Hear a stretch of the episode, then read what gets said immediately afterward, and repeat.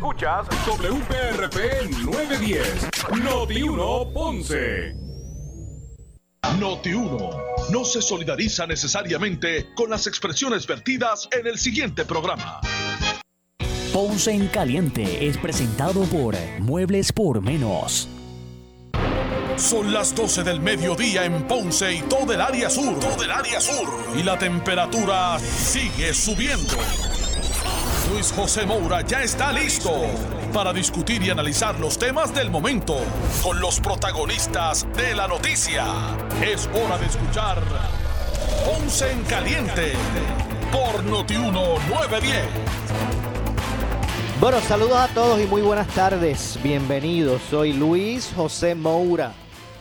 Esto es Ponce en Caliente. Usted me escucha por aquí por Noti1 de lunes a viernes a las 12 del mediodía, de 12 a 1 de la tarde, analizando los temas de interés general en Puerto Rico, siempre relacionando los mismos con nuestra región. Así que bienvenidos todos a este espacio de Ponce en Caliente. Hoy es miércoles 7 de julio del año 2021. Así que gracias a todos por acompañarnos. Buen provecho a los que estén almorzando en este momento o los que se disponen así hacerlo. Así que hoy vamos a estar eh, tocando variados temas. Eh, de hecho, sobre el tema del recogido de neumáticos usados descartados, hoy comenzó la eh, Guardia Nacional a un costo de 2 millones de dólares. Y por un espacio que ellos estiman durará 60 días, la la Guardia Nacional de Puerto Rico pretende eh, recoger eh, los casi 2 millones eh, de neumáticos usados descartados que se estiman están en los diferentes municipios y, alrededor de las diferentes gomeras, ¿verdad? Y que se ha convertido obviamente en un problema de salud pública, a la seguridad y a la salud. así que a un costo de 2 millones de dólares la Guardia Nacional le estará realizando este trabajo para entregarle esos neumáticos usados, descartados a las empresas, que en Puerto Rico son siete, según escuché hoy, hoy estuve, hoy estuve en Noti1 aquí en la mañana con Normando, el secretario del Departamento de, eh, de Recursos Naturales. Y de acuerdo a sus palabras, son siete empresas que en Puerto Rico pues se dedican a exportar, a disponer de, esos neumáticos usados descartados.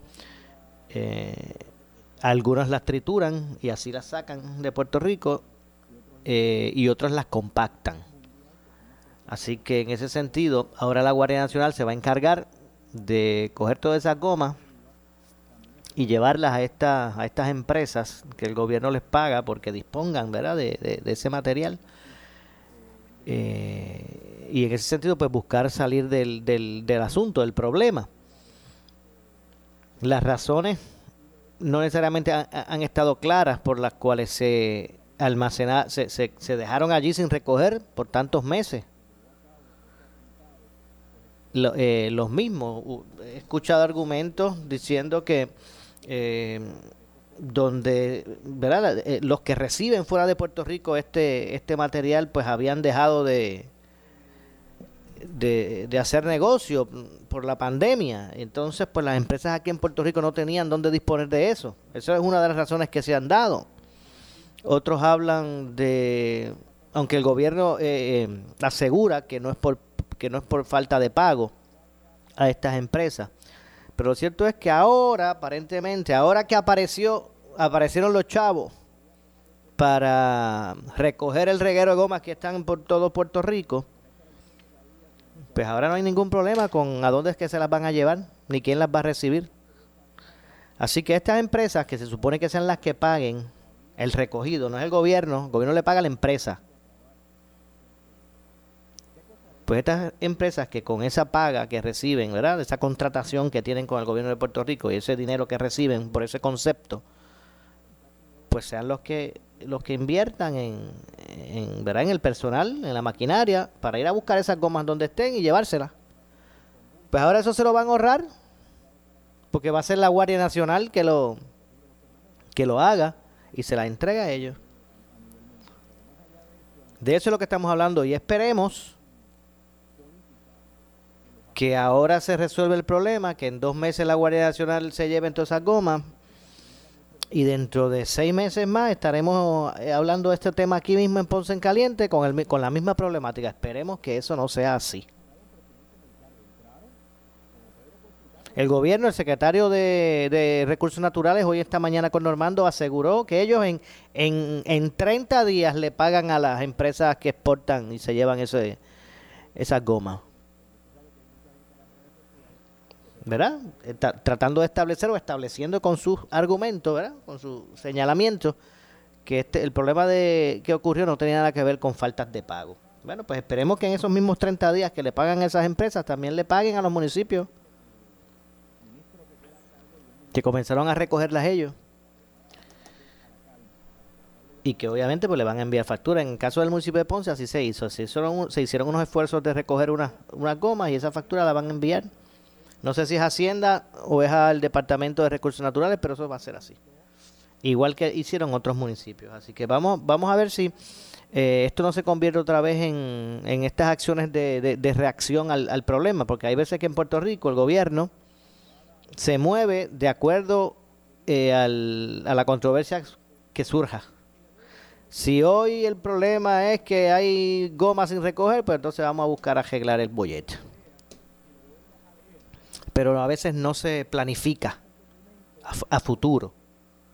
Así que yo creo que aquí hay empresas que ofrecen el servicio de, para, disponer de, esa, de, esas gomas que, que pues muy bien que muy bien se pueden contratar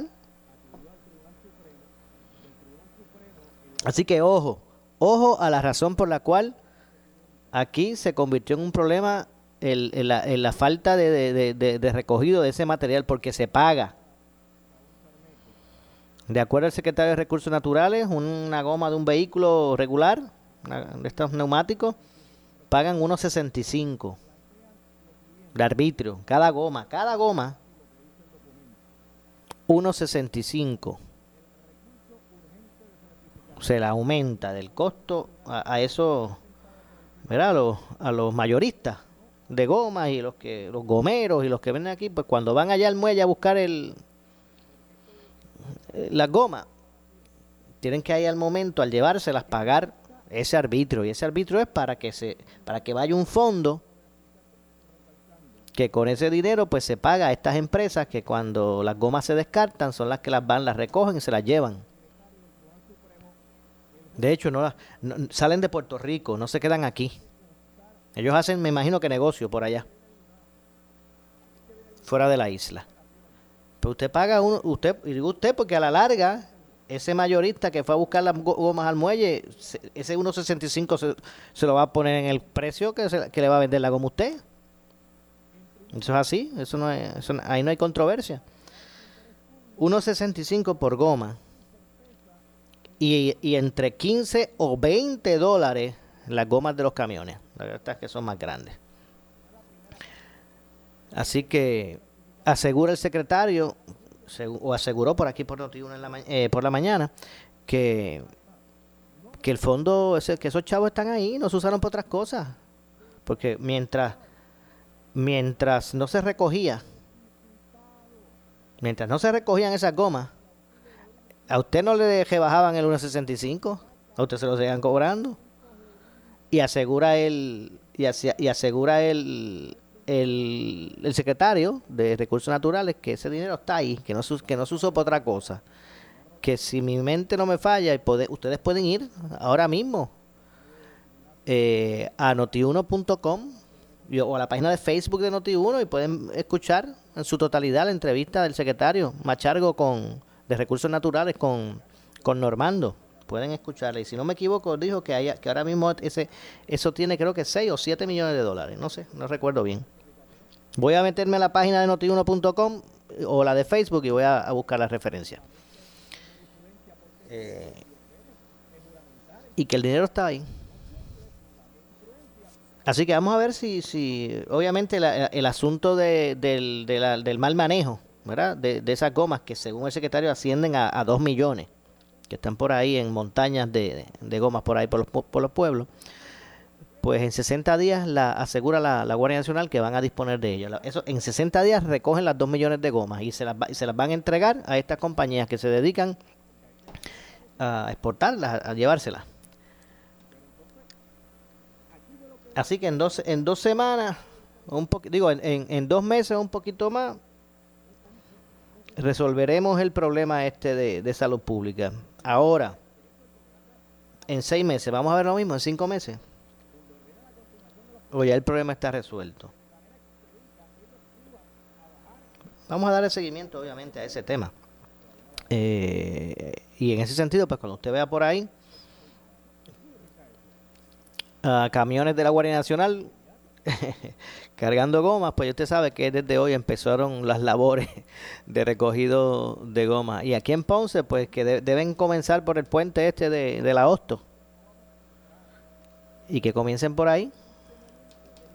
Y después, pues, continúen con, que, que comiencen en el puente de la Hosto, que eso está, que eso da grima. Hay otros asuntos también que queríamos traer a su consideración y es que, eh, por ejemplo, el gobernador insiste en que va a pedir al tribunal que le permitan buscar eh, una solución a lo que es el retiro, la ley de retiro y la controversia existente tras el proyecto de ley conocida como ley de retiro digno que se aprobó por la legislatura y que firmó el gobernador, pero que la Junta de Control eh, Fiscal entiende que está en contrapunto con el plan fiscal aprobado por ellos. Así que el gobernador reiteró que va a pedir al Tribunal Federal le dé espacio para buscar una alternativa a la ley de retiro digno que fue impugnada, como dije, por la Junta de Control Fiscal. Eh, vamos a escuchar lo que dijo el gobernador al respecto eh, sobre este tema que mantiene en vilo ¿verdad? los pensionados en Puerto Rico. No cabe duda que mientras la inflación sigue en, niveles altos, creciendo esa inflación vertiginosamente, mientras el costo de vida en Puerto Rico sigue aumentando, ya está casi ya es casi prohibitivo comprar carnes. Las carnes han subido, los alimentos, la canasta básica de alimentos ha subido hasta los eh, materiales de primera necesidad, Los, artículos de primera necesidad. La gasolina subió, entre otras cosas, ¿verdad? Eh, pues mientras sigue subiendo el costo de vida, las pensiones se quedan igualitas. Así que vamos a escuchar lo que dijo el gobernador sobre este tema. Eh, es contrario al plan fiscal. Yo lo que he dicho y lo voy a repetir es que me voy a enfocar en buscarle una solución a esta a esta controversia. Em, la Junta y el plan fiscal certificado por la Junta eh, em, está totalmente opuesta a esa ley.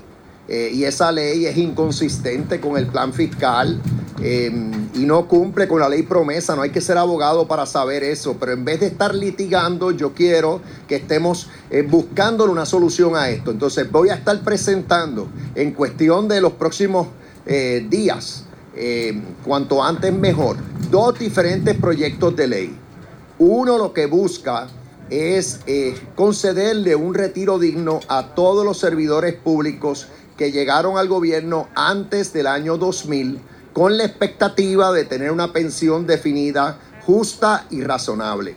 Y por otro lado, otro proyecto que va a garantizar que se honren todas las pensiones, desde hoy hasta que venzan todas las pensiones, estableciendo o dándole la debida prioridad al pago de las pensiones. Eh, las dos medidas se van a estar presentando y yo lo que espero es que la Junta tenga la apertura para considerarla. ¿Qué vamos a hacer en el tribunal? Pues aparte de lo que ya hicimos, que fue decir que esto es, la ley es admitir que la ley es inconsistente con el plan fiscal, admitir que algunas de sus disposiciones violen promesa y eso habla por sí solo. Aparte de decir eso, vamos a informar al tribunal de que de las dos medidas que estamos radicando y pidiéndole al tribunal que deje en suspenso el caso hasta tanto tratemos de buscarle una solución De hecho, a preguntas de la posibilidad de que la Junta de eh, Control Fiscal le pida al tribunal que obligue a la Asamblea Legislativa y al Ejecutivo a aprobar leyes consistentes con el plan fiscal, el gobernador contestó que no se debe apresurar a los hechos, aunque adelantó que eh, de existir habría obviamente sobre esa situación pues habría un tranque. Vamos a escuchar lo que dijo el gobernador al respecto. No nos adelantemos, yo sigo, yo le estoy buscando una solución porque yo sé que si eh, el plan de ajuste de la deuda incluye eh, corte de pensiones, lo que puede ser que suceda, y se requiere legislación, pues lo que puede ser que suceda, y no quiero, nadie aquí debe querer que suceda, es que se tranque eh, el proceso de reestructurar la deuda de Puerto Rico. Ya ha tomado demasiado tiempo. Ya ha costado alrededor de 1.500 millones de dólares el tener esos casos de quiebra pendiente. Ha llegado el momento de, que esos casos concluyan. Y yo lo que veo es que la ficha de tranque están siendo las pensiones y por eso insisto en buscarle una solución a ese problema. Pero el Comité Oficial de Retirados está a favor del plan de ajuste.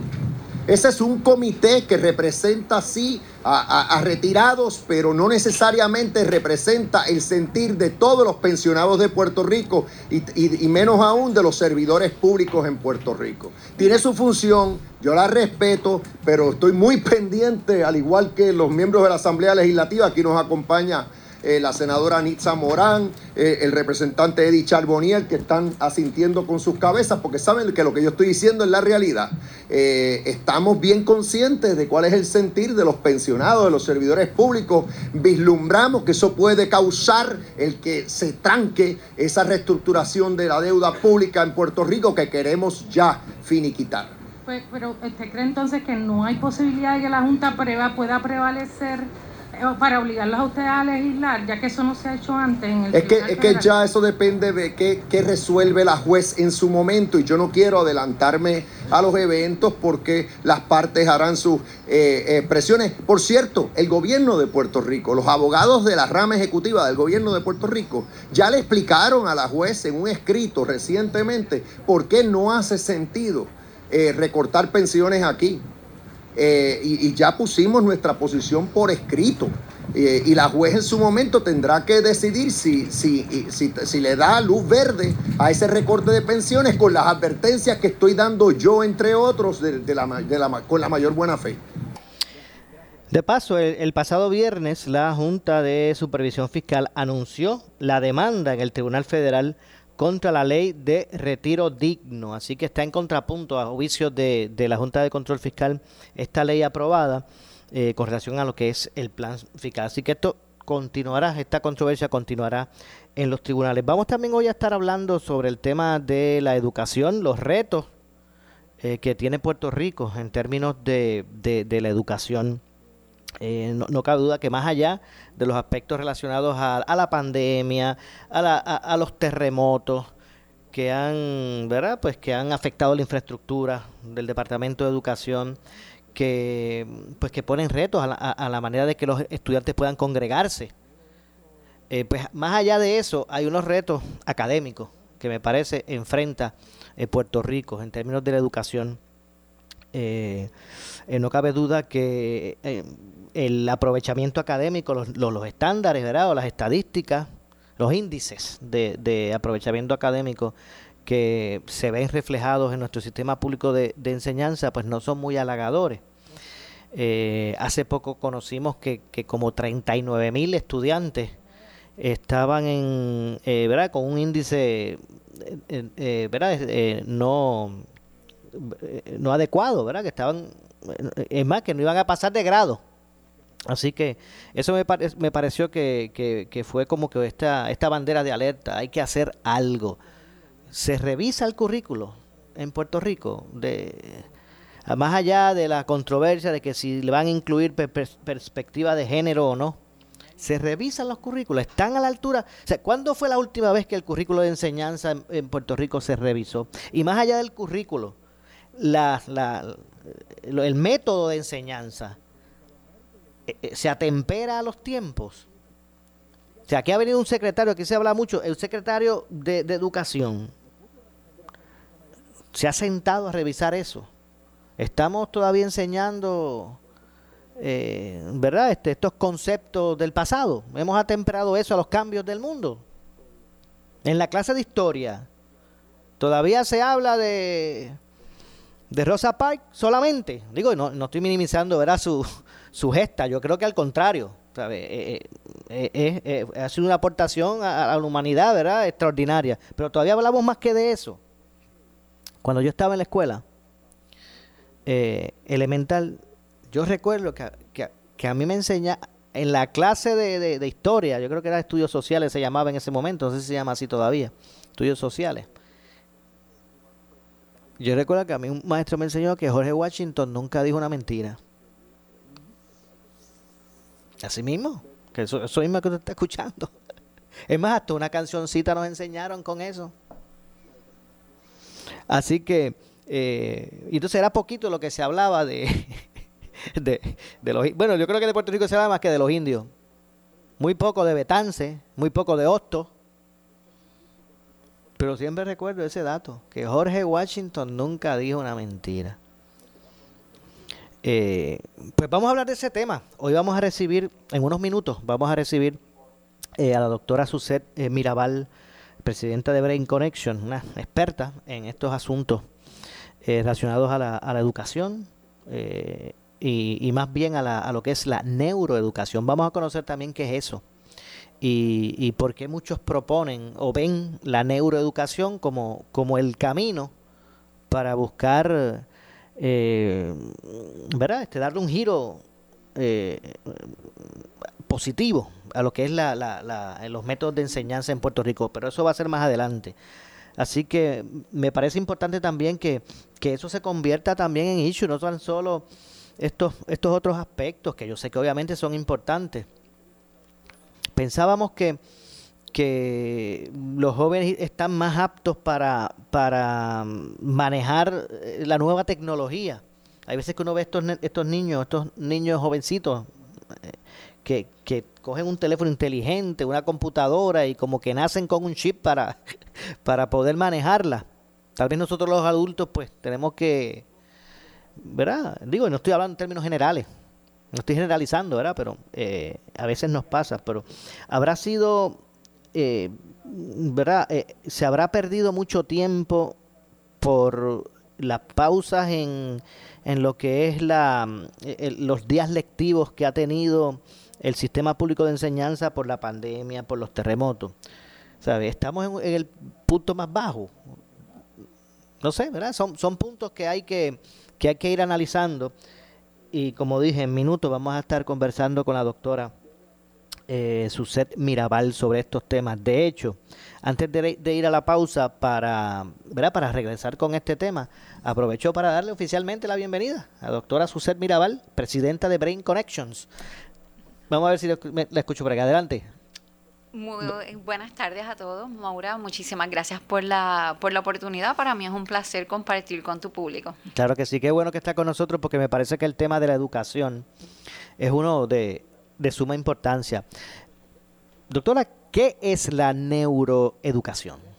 Bueno, la neuroeducación es una visión, ¿verdad?, eh, de cómo aprende nuestro cerebro eh, qué es lo que dice la neurociencia como tal en los estudios que se han realizado de cómo podemos nosotros aprender mejor. Así que la neuroeducación en sí lo que hace es eh, integrar conceptos de psicología, medicina, sociología y otros puntos para ver cómo nosotros potenciamos ese aprendizaje.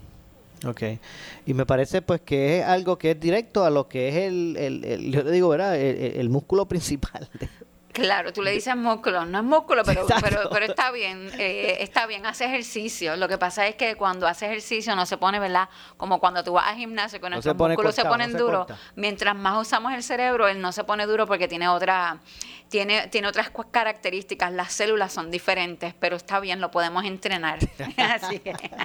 y, eso es lo que aspiramos, a que lo podamos entrenar bien.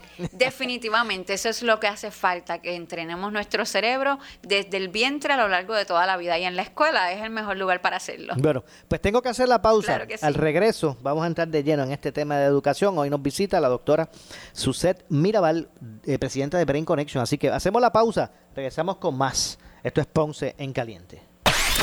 9 le echamos más leña al fuego en Ponce en Caliente por Notiuno 910.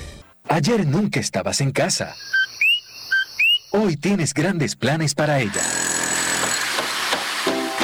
Remodela tu hogar con un préstamo personal de Popular. Recibe contestación y el dinero que necesitas el mismo día. Además, tienes la opción de cero pagos por los primeros 90 días.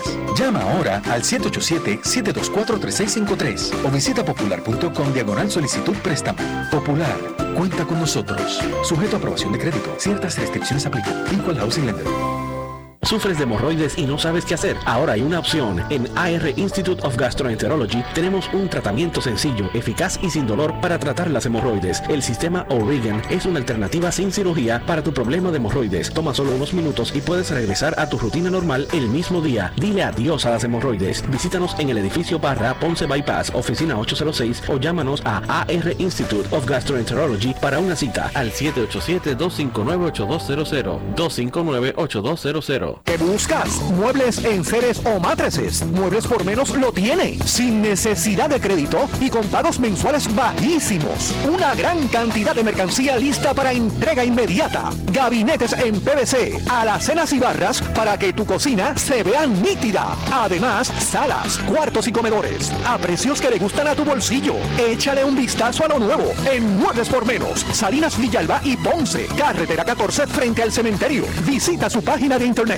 por su calidad de servicio. Por su conveniente horario. Así es el Laboratorio Clínico Profesional Emanuel, siempre brindándote un servicio de excelencia, con tecnología precisa y avanzada para un resultado confiable. Un laboratorio completo. Y los resultados los recibo rápido y hasta por email. Con servicio a industrias y también a domicilio. Haz de Laboratorio Clínico Profesional Emanuel tu laboratorio de confianza. Ese es el mío. Y el mío también. En Juana Díaz, llámenos al 260-5504 o al 580-0080. Necesitas una enfermera, una ama de llave, necesitas un médico, pañales desechables, suplemento alimenticio o medicamentos. En Hospicio La Paz podemos ayudarle. Hospicio La Paz le provee a cada paciente de enfermedad terminal todos los servicios de cuidado médico en su hogar, a la vez que le ofrece apoyo y soporte emocional y espiritual tanto al paciente como a sus familiares. Hospicio La Paz. Llame gratis al 1-800-981-0032. 1-800-981-0032. 32. Llega Expo Cámara Verano a Plaza Las Américas del 19 al 25 de julio. Exhibe en el centro comercial más grande de Puerto Rico y aumenta tu cartera de clientes. Llama a la Cámara de Comercio del Sur y reserva tu espacio 844-4400, 844-4400 o 601-0008. Lleva tu empresa al próximo nivel con Expo Cámara Verano en Plaza Las Américas del 19 al 25 de julio. Reserva ahora. Si tienes 40 años o más, la prevención es lo más importante para evitar el cáncer de colon, esófago o estómago. En Advance Endoscopy Center, el único centro de endoscopía ambulatoria acreditado en Puerto Rico, en Ponce Bypass, el doctor Álvaro Raymondé, gastroenterólogo por Certify, cuentan con los equipos más avanzados, incluyendo ultrasonido endoscópico para la detección temprana de lesiones que pueden desarrollarse en cáncer de colon, esófago, estómago y también cáncer de páncreas. Llámanos al 843-1129. Compañeros abogados y abogadas, ante la prevista apertura del país y la de nuestros tribunales, adquiere el más reciente tratado del licenciado José Cuevas Segarra, titulado Las medidas cautelares y la ejecución de la sentencia. En el mismo se analizan las normas procesales y cautelares del nuevo Código Civil, incluyendo las del cobro de reclamaciones. También encontrarás normas relacionadas con los municipios, el CRIM, Hacienda, los condominios, así como las de todo tipo de pleito civil y mercantil en general. Para más detalles visita cuevasegarra.com o llama al 763-1418. Somos Noti 1630. Noti 1630. Primera fiscalizando. Noti 1630 presenta un resumen de las noticias que están impactando a Puerto Rico ahora. Buenas tardes, señores. Soy Luis Dalmau Domínguez y ustedes escuchan Noti 1630, primera fiscalizando, última hora 1232. Bueno, señores, el primer ministro interino de Haití, Claude José, declara el estado de sitio en el país tras el asesinato del presidente Guillén Muez, estimados como jefe de gobierno que sigue en función.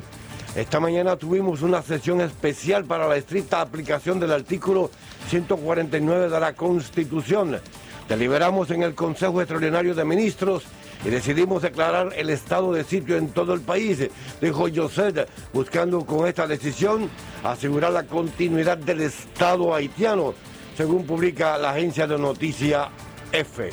Noti 1, última hora 12.33. Mientras el alcalde de Villalba, Luis Javier Hernández Ortiz, dice en el programa Pelota Dura que su municipio ha dado cátedras en la isla sobre el sistema de rastreo de contagios, logrando convertirse en el primer pueblo en alcanzar el 70% de su población vacunada de manera completa. Estoy muy orgulloso de la meta que hemos logrado como colectivo. Eh, eh, un equipo de trabajo, tengo un equipo de trabajo extraordinario. Mencionabas a Fabiola, Fabiola es el ejemplo de lo que el país tiene que hacer eh, en términos de darle la oportunidad a los jóvenes para que también aporten ideas en los momentos críticos. Y número dos, eh, el rol de los municipios nuevamente toma una medida importante en medio de, de dificultades como país. Pasó en el huracán María cuando eh, tuvimos que sacar la cara por nuestra gente, eh, a pesar de que, de que había muchas dificultades, nosotros seguíamos luchando por nuestra gente. Pasó en los terremotos y ahora en la pandemia más todavía con esto del sistema de rastreo que implementamos en Villalba, pues obviamente que el país lo haya adoptado como su, su mecanismo. De hecho, todavía en estos momentos, después de la vacuna, el sistema de rastreo es el, segundo mecanismo de prevención más importante y de identificación de casos. Pero también ahora haber alcanzado, ser el primer municipio en alcanzar el 70%, pues me llena de doble orgullo. Porque seguimos dando cátedra, seguimos mostrando que los municipios podemos eh, ser efectivos y que hay que acercar la vacuna a la gente. Ferdinand, la, dos, la, la dosis fue bien fácil. Noti 1, última hora 12.35.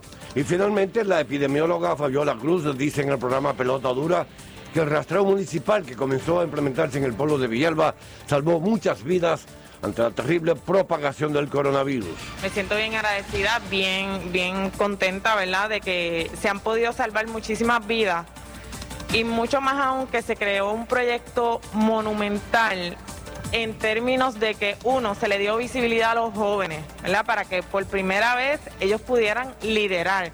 Yo no fui la única, junto conmigo vinieron otros más de mil personas que están en el proyecto, ¿verdad? Y a nivel central somos, éramos más de 25 personas. La mayoría de ellos jóvenes, que era hasta su primera experiencia de trabajo y dieron todo. Qué bien. Este, así que definitivamente por esa parte me siento complacida y que demostramos que las cosas se pueden hacer. Muchas veces cuando yo estaba en el campo estudiando, yo decía, es que eso es muy complicado para hacerlo en Puerto Rico. Este, pero ya sé que no. Y sé que en un futuro una respuesta igual se puede levantar. Y más aún, que podemos mantener la que tenemos porque tenemos los recursos en nuestro país, tenemos la preparación y que esto se puede expandir a muchas otras cosas más. Noti 1, última hora 12.36. Le echamos más leña al fuego en Ponce en Caliente por Notiuno 910. Buenas noticias, Laboratorio Clínico Profesional Emanuel en Juana Díaz reabre sus puertas en barrio Río Cañas Abajo, carretera número 14. Luego de meses en remodelación, volvemos con nuestro servicio de excelencia y más cerca de ti. Visítanos desde las 5 y media de la mañana y abierto los sábados. Laboratorio Clínico Profesional Emanuel en Juana Díaz, un enlace entre el médico y su salud. Barrio Río Cañas, 580-0080. Y también en Guayabal, 260-5504. Síguenos en Facebook. ¿Qué buscas? ¿Muebles en seres o matrices? Muebles por menos lo tiene, sin necesidad de crédito y con pagos mensuales bajísimos. Una gran cantidad de mercancía lista para entrega inmediata. Gabinetes en PVC, alacenas y barras para que tu cocina se vea nítida. Además, salas, cuartos y comedores a precios que le gustan a tu bolsillo. Échale un vistazo a lo nuevo en Muebles por Menos, Salinas Villalba y Ponce, carretera 14 frente al cementerio. Visita su página de internet. El área sur está que quema. Continuamos con Luis José Moura y Ponce en Caliente por el 910 de tu radio. Bueno, estamos de regreso. Estamos de regreso. Soy Luis José Moura. Esto es Ponce en Caliente. Usted me escucha por aquí por Noti1 de lunes a viernes a las 12 del mediodía, de 12 a 1, analizando los temas de interés general en Puerto Rico. Hoy estamos conversando eh, con la doctora Suset Mirabal, eh, presidenta de Brain Connections. Estamos hablando, desarrollando el tema de educación, de la educación, ¿verdad? En- en Puerto Rico. Y doctora, eh, ¿Qué estamos haciendo mal? Porque todos los años vemos que si las pruebas de aprovechamiento académico en su gran mayoría fueron eh, notas deficientes para los estudiantes, ¿qué estamos haciendo mal, doctora? Bueno, yo, tu pregunta es bien interesante y yo como tengo un pensamiento positivo, primero pienso en como que estamos haciendo bien, porque siempre reseñamos, o no siempre, porque siempre es generalizar, eh, muchas veces reseñamos lo, lo, negativo, ¿verdad? Lo que no nos sale bien, porque es lo que, lo que más sale a los medios pero estamos haciendo muchas cosas bien.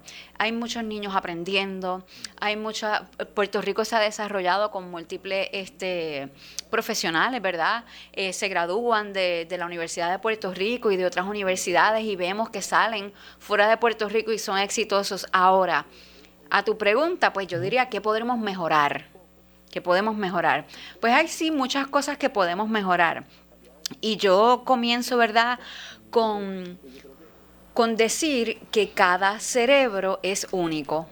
Así que algo que podemos mejorar es nosotros ver dentro de nuestro sistema educativo que cada cerebro de nuestro estudiante es diferente y nosotros hemos querido estandarizarlo como si todos fuesen iguales.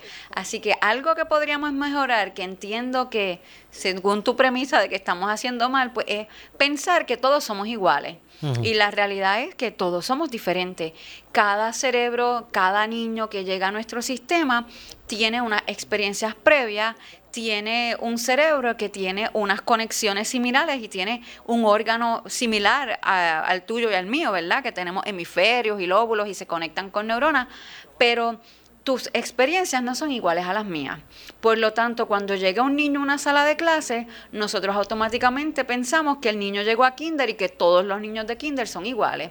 Y la realidad es que todos los niños de kinder son diferentes. Igual sucede con los de cuarto año. Así que algo que tenemos que mejorar es ese conocimiento que se le da a, los maestros en los programas de preparación de maestros en nuestras universidades. Eso es lo primero que nosotros también debemos de cambiar. Debemos de actualizar los currículos. ¿Por qué? Porque todavía en el siglo XXI se gradúan muchos maestros con conocimientos que ya no están validados por la ciencia. Eso es como, Maura, si yo te pregunto, Maura, ¿qué por ciento de tu cerebro tú usas? No sé, pero, pero pienso que que es adecuado. No sé. tú dices que es adecuado, pero si tú le preguntas a muchos educadores, cuánto por ciento del cerebro nosotros utilizamos, muchos educadores, por yo no decirte un por ciento bien alto, te dicen que usamos el 10% de nuestro cerebro. El, perdón, el, el 10%. Y esto viene porque en educación se ha dicho mucho que nosotros utilizamos solamente el 10% de nuestro cerebro. Lo que la neurociencia nos dice es que utilizamos muchísimo más del 10%, que no tenemos una cantidad exacta de por ciento que digamos que utilizamos, pero si en la parte de atrás de mi cerebro se trabaja la visión y cerca de mi oreja se trabaja la visión y a parte de arriba de mi cabeza se trabaja el procesamiento sensorial y en la parte de al frente trabajamos más funciones ejecutivas, toma de decisiones, pues quiere decir que utilizamos casi todo nuestro cerebro para aprender y lo usamos todos los días. Por lo tanto, los programas de preparación de maestros deben de comenzar, los que no han comenzado, a modernizar sus currículos y debemos de comenzar a integrar las estrategias neuroeducativas dentro de nuestras salas de clase. ¿Por qué? Mira, en el 1962 una persona dijo, Leslie Hart dijo, enseñar sin saber cómo funciona el cerebro es como querer diseñar un guante sin haber visto nunca una mano. ¿Y qué resulta? Que los maestros tienen la única profesión en que su trabajo principal todos los días es cambiar el cerebro, es cambiar las conexiones neuronales de nuestros niños. De que un niño llegó a las 8 de la mañana a la escuela y salió a las 3 y ese cerebro tenga unas conexiones más enriquecidas. ¿Cómo lo hacemos? Pues eso es lo que nos dice la neuroeducación. Cómo nosotros podemos integrar unas estrategias con base científica que ayudan al estudiante a que a consolidar mejor su aprendizaje. Así que eso es lo que debemos de cambiar. Los currículos sí hay que actualizarlos. Ahorita eh, mencionaba, ¿verdad?, de que, que si todavía trabajamos mucho, ¿verdad?, los indios y los temas clásicos, ¿verdad?, que nosotros vimos en la escuela. Pues probablemente, porque tú muchas veces ves, ¿verdad?, los proyectos que hay en, en las salas de clase, los ves en las redes. Pues esas cosas hay que cambiarlas, hay que actualizarlas, hay que llevar a los niños al siglo XXI. La historia es indispensable para que los niños sepan a dónde llegamos hoy. Y eso hay que enseñarlo no solamente hasta un periodo, sino hasta el siglo XXI, que mucho hemos aprendido de la pandemia, de María, de Irma, de, de todos los eventos atmosféricos. Eso es, eh, es llevar el aprendizaje a otro nivel, así que eh, importante. Y, y hablando de otro nivel, porque yo recuerdo cuando en pocas ocasiones, cuando yo estaba en la escuela, a- a- a- los que cambiaban, en muchas ocasiones los que cambiaban eran los maestros. Nos quedábamos en el mismo, hasta en el mismo salón Sí. por muchas y muchas y muchas y muchas horas. A veces el que cambiaba era el maestro. Exacto. Eh, y entonces las pocas ocasiones que el maestro te llevaba al patio, allá debajo del árbol, a, a- a- a tomar, a, a hacer un laboratorio, como le llamaban, pero eh, ese era el día como que, se quedaba en... en, Guardado en tu cerebro, Exacto. Claro, porque mira, el cerebro necesita, para aprender, necesita estímulos. Y los estímulos que nosotros le damos al cerebro de nuestros estudiantes deben de ser multisensoriales y vivenciales. Debe de promover que se consolide el aprendizaje. Cuando el estudiante está sentado en el pupitre, que probablemente si tú vas a la escuela donde tú estudiaste, el pupitre donde tú escribiste Moura eh, en, en- en el escritorio, here, todavía está allí, todavía está allí, porque, porque muchas escuelas todavía tienen esos pupitres, la fila, el, el niño tener que estar eh, en silencio todo el tiempo. Eh, eso hace que el cerebro, pues, de repente empiece a divagar en, en otras cosas, así que el, el niño no está atendiendo. Sin embargo, tú mencionas que cuando te llevaban al patio, o debajo del árbol te daban la clase, eso era lo que tú guardabas, porque para ahí en el- tu cerebro recibió una, una novedad, algo diferente. Pues cuando nosotros vemos que siempre es lo mismo, me siento en el mismo pupitre todos los días, estoy en el mismo lugar todos los días, mis vecinitos en, el, en los pupitres cercanos son los mismos, pues mira, el cerebro, ¿tú sabes qué? Se aburre y se desconecta de la- del aprendizaje. Así que para que el cerebro aprenda, nosotros debemos de darle a los estudiantes una experiencia multisensoriales, vivenciales, integrar la curiosidad, la naturaleza, la emoción, para que el aprendizaje se pueda dar de una manera duradera a la memoria de largo plazo. Doctora, ¿cuándo, ¿cuándo le sacamos a usted una cita con el secretario interino para que usted Mira, cuando ustedes quieran, Maura, mire, yo, para que estoy, usted- yo estoy sumamente interesada, ¿verdad?, en, en poder compartir conocimientos. Aquí no se trata de, de ¿verdad?, de, de uno imponer, se trata de compartir conocimientos y se trata de que, de que escuchen, de que el sistema escuche lo que, la- lo que dice la investigación, lo que es bueno para nuestros estudiantes. Así que eh, yo tengo miles de seguidores en mi página de Brain Connections en Facebook y muchos de ellos son padres y maestros. Y me dicen, mira, cuando tú vas a mi escuela a dar una conferencia, Ajá. están los martes en la noche, a las 7 de la noche, cogiendo conferencias conmigo. Van sábados cuando damos talleres presenciales. Los educadores quieren aprender, los padres quieren aprender. Lo que nos falta es que el sistema entienda lo que es neuroeducación y comiencen a darle a los maestros las herramientas que necesitan para poder integrar las estrategias neuroeducativas en su sala de clase. Ah, eh, en Puerto Rico está creciendo, ¿verdad? Lo que es el, el ¿verdad? este tema. Yo sé que usted, al igual que otros otros aquí en, en Puerto Rico, pues salen a otros países a dar conferencias. Eh, eh, se está como que desarrollando más esto, se está haciendo más visible. Gracias a Dios, sí, fíjate, Maura, eh, en Puerto Rico hay muchos ponentes eh, sobre el tema de neuroeducación. Eh, hay, hay institutos que tiene el Instituto de eh, Neuroscience, Cognitive Neuroscience en Puerto Rico. Hay diferentes grupos, ¿verdad?, a los que yo pertenezco, que han venido a Puerto Rico eh, de- desde Argentina a darle conferencias a los maestros. Yo personalmente me educo, me preparo en, en la Universidad de Barcelona. Inicialmente me preparé en Puerto Rico en la Escuela de Medicina de Ponce, eh, con certificaciones también de, de, otras compañías, pero también estudio ahora mismo en Johns Hopkins eh, un, un posgrado en neurociencia del aprendizaje, así que eh, voy a, a dar conferencias en México, Ecuador, Bolivia, Chile, Argentina, así que nos buscan, buscan a los puertorriqueños, compartimos conocimientos, pero compartimos conocimientos con evidencia científica y ha gustado muchísimo. Yo llevo cuatro años ya divulgando información sobre este tema y he visto cambios, he visto cambios, pero en el sistema público de enseñanza podemos hacer mucho más, porque los maestros solos no pueden hacerlo, necesitan también el apoyo de la administración para poderlo lograr. De hecho, así que, y en ese sentido, hasta publicaciones se están haciendo.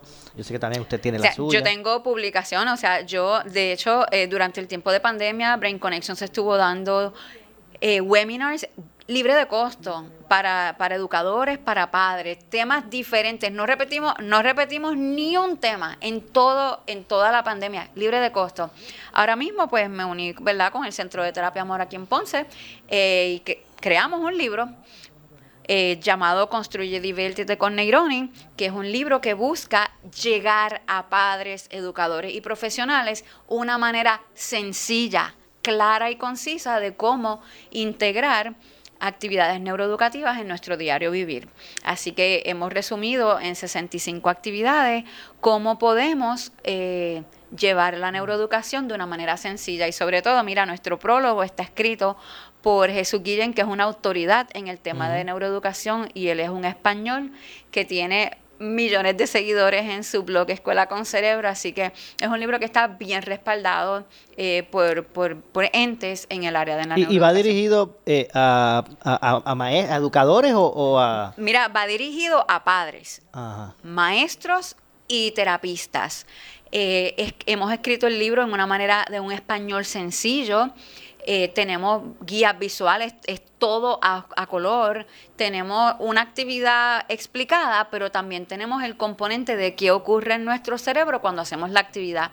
Y desde la perspectiva clínica, pues Maribel y Milady trabajaron el área de qué ocurre en nuestro cuerpo, cómo, qué se desarrolla en nuestro cuerpo, las funciones sociales, las funciones perceptuales, las funciones clínicas, ¿verdad? De que es lo que se va desarrollando en el cuerpo del niño cuando se van desarrollando las actividades. Y eso es lo que nosotros necesitamos hacer. Necesitamos integrar este aprendizaje activo en nuestro sistema educativo y en nuestra casa para que los niños recuerden mejor lo que han aprendido. No cabe duda que vamos a seguir escuchando mucho Claro sobre, que sí. sobre este tema de la neuroeducación. Así que eh, recuerdo cuando eh, Brain Connections, pues, ¿verdad? Comen- comienza, comenzaba a, a- a posicionarse. Claro, que hace Y- y cuatro ahora, años pues, estamos ahora- aquí ahora está- luchando. ahora el tema, pues, eh, ¿verdad? Ya, ya, es, ya, ya se domina mucho más. Claro que sí, claro que bueno, sí. doctora, lamentablemente se nos ha acabado el tiempo. No, está, eh, yo agradezco de que esté aquí. Te digo que el que quiera conseguir el libro, sígame en la página, ¿verdad? Estoy en Brain Connections en Facebook, pero también puedes seguir www.neironi.com y ahí con mucho gusto te damos información. Gracias, Maura, por, por la invitación. Estoy No, siempre y- a la orden. Y, neces- y, y vamos a coordinar, este tema eh, eh, me parece extraordinario y me gustaría contar con usted como recurso para, para los temas de Maura, educación. siempre en los temas de educación cuentas conmigo, no solamente al principio de curso o cuando hay problemas, en cualquier momento del año tenemos que hablar de educación. Claro que sí. Gracias, doctora, por estar con nosotros. Gracias a ti. Gracias a la doctora Suset Mirabal, presidenta de Brain Connection. Hacemos la pausa, regresamos de inmediato a nuestro segmento final. Esto es Ponce en Caliente. En breve le echamos más leña al fuego en Ponce en Caliente por Notiuno 910. ¿Qué buscas? Muebles en seres o matrices. Muebles por menos lo tiene. Sin necesidad de crédito y con pagos mensuales bajísimos. Una gran cantidad de mercancía lista para entrega inmediata. Gabinetes en PVC, alacenas y barras para que tu cocina se vea nítida. Además, salas, cuartos y comedores. A precios que le gustan a tu bolsillo. Échale un vistazo a lo nuevo en Muebles por Menos. Salinas Villalba y Ponce. Carretera 14 frente al cementerio. Visita su página de internet. Buenas noticias, Laboratorio Clínico Profesional Emanuel en Juana Díaz reabre sus puertas en barrio Río Cañas Abajo, carretera número 14. Luego de meses en remodelación, volvemos con nuestro servicio de excelencia y más cerca de ti. Visítanos desde las 5 y media de la mañana y abierto los sábados. Laboratorio Clínico Profesional Emanuel en Juana Díaz, un enlace entre el médico y su salud. Barrio Río Cañas, 580-0080. Y también en Guayabal, 260-5504. Síguenos en Facebook. El área sur está que quema. Continuamos con Luis José Moura y Ponce en Caliente por el 910 de tu radio. Bueno, estamos de regreso, estamos de regreso. Esto es Ponce en Caliente. Soy Luis José Moura. Estamos ya en nuestro segmento final. La siguiente entrevista es una auspiciada. Bueno, y es que en línea telefónica me acompaña la licenciada María Evicens, abogada de quiebras, para ver a la cápsula relacionada a los temas de, de las leyes de quiebra en Puerto Rico y, y- y otras cosas más. Siempre hablamos eh, en general. Así que, licenciada, gracias siempre por acompañarnos. Tengo hoy una pregunta interesante que se repite entre mucha gente y es la siguiente, eh, licenciada.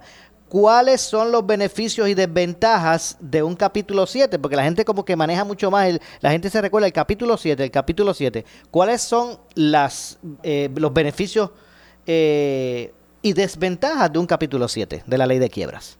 Bueno, Maura, el capítulo 7 sabemos que es el que se conoce como la liquidación, la liquidación total, ¿verdad? Donde tu, el síndico va a liquidar bienes que tú no puedas reclamar exento al amparo de la ley y le va a distribuir ese dinero a tus acreedores. Si no hay bienes que distribuir, se, se conoce como un caso donde no va a haber distribución.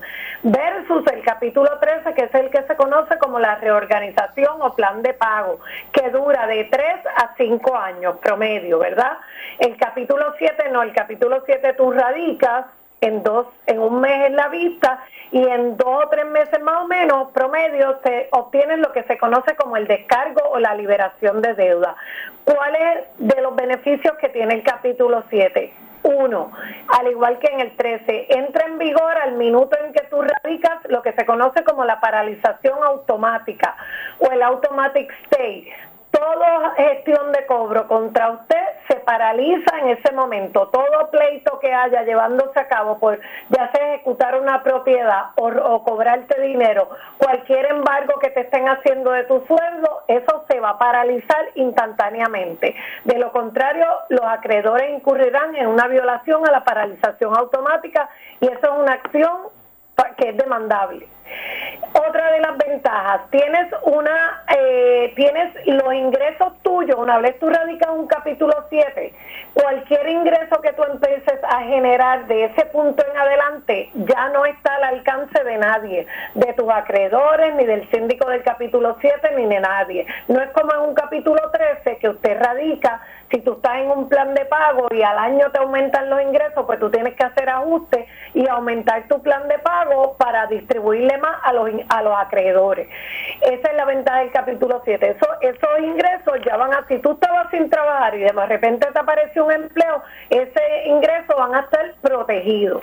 Otra de las ventajas, retienes muchos de tus activos como los muebles, la ropa, la casa, los carros, las herramientas de trabajo, porque eso tú los reclamas y los vas a retener. Quiere decir que son unos bienes que vas a tener disponibles para tu nuevo comienzo, como se conoce en la ley de quiebra, ¿verdad? Tener un fresh start, un nuevo comienzo para aquella persona que tuvo una fue desafortunada y tuvo que acogerse una quiebra, pero recuerde, no tenemos que sentir vergüenza por haber radicado una quiebra, como comentábamos en el pasado, Mora. Si el presidente de los Estados Unidos de América radicó no sé cuántas quiebras de sus corporaciones, porque un ciudadano común y corriente no se puede acoger a una ley de quiebra. Bueno, el gobierno de Puerto Rico está quebrado. Otra eh, ventaja que tiene es una protección permanente contra los acreedores una vez obtienes el descargo, que no te pueden hacer eh, ninguna gestión de cobro. La- el descargo es como un cese y desista, una orden permanente que nadie te puede hacer una gestión de cobro con relación a esas deudas que fueron incluidas ahí. Claro, sabemos que existen unas deudas que no las vas a descargar como las deudas de pensión alimenticia, como las deudas de ciertos taxes de los últimos tres años, del IBU, del que tú le retienes a los empleados el seguro social, esos taxes no te vas a liberar en una quiebra. Pero el resto de ellas sí. ¿Cuáles pudieran ser una de las desventajas? Pues mira, eh, la quiebra está en un récord público, en un docket en el tribunal que cualquiera pueda accesarlo. Y eso pues si lo quieres ver como una desventaja, pues todo el mundo va a tener acceso a esa información que está ahí. Es una información pública.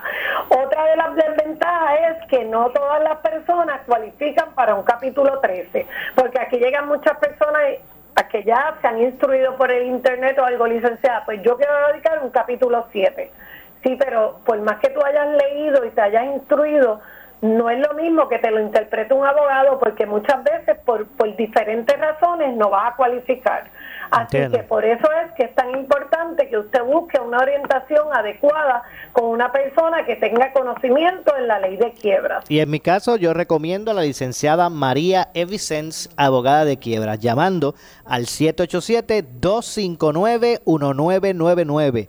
259-1999. ¿Cuál es el horario de oficina, licenciada? Eh, la oficina está abierta de lunes a viernes de 8 a 5 de la tarde y los sábados por, por, por cita previa. Así que cualquier eh, persona interesada puede llamarnos. Aquí estamos siguiendo aún con la, se han relajado las guías para el COVID, pero aquí seguimos con nuestro protocolo para evitar propagación del COVID. Muy bien. Y la, y la eh, orientación ¿verdad? inicial es eh, gratuita y confidencial. Y confidencial, eso es así. Bueno, gracias licenciada, como siempre, 259-1999. 259-1999. Gracias licenciada. A la orden, Moura, hasta la próxima. Igual, nos, nos escuchamos el próximo miércoles. Gracias a usted. Si Dios permite. María Evicens, abogada de quiebras, 259-1999. Nos vamos, regreso mañana. Tengan todos buenas tardes. Ponce en Caliente fue traído a ustedes por Muebles por Menos. Escuchas WPRP 910, Noti 1 Ponce. Noti 1 no se solidariza necesariamente con las expresiones vertidas en el siguiente programa.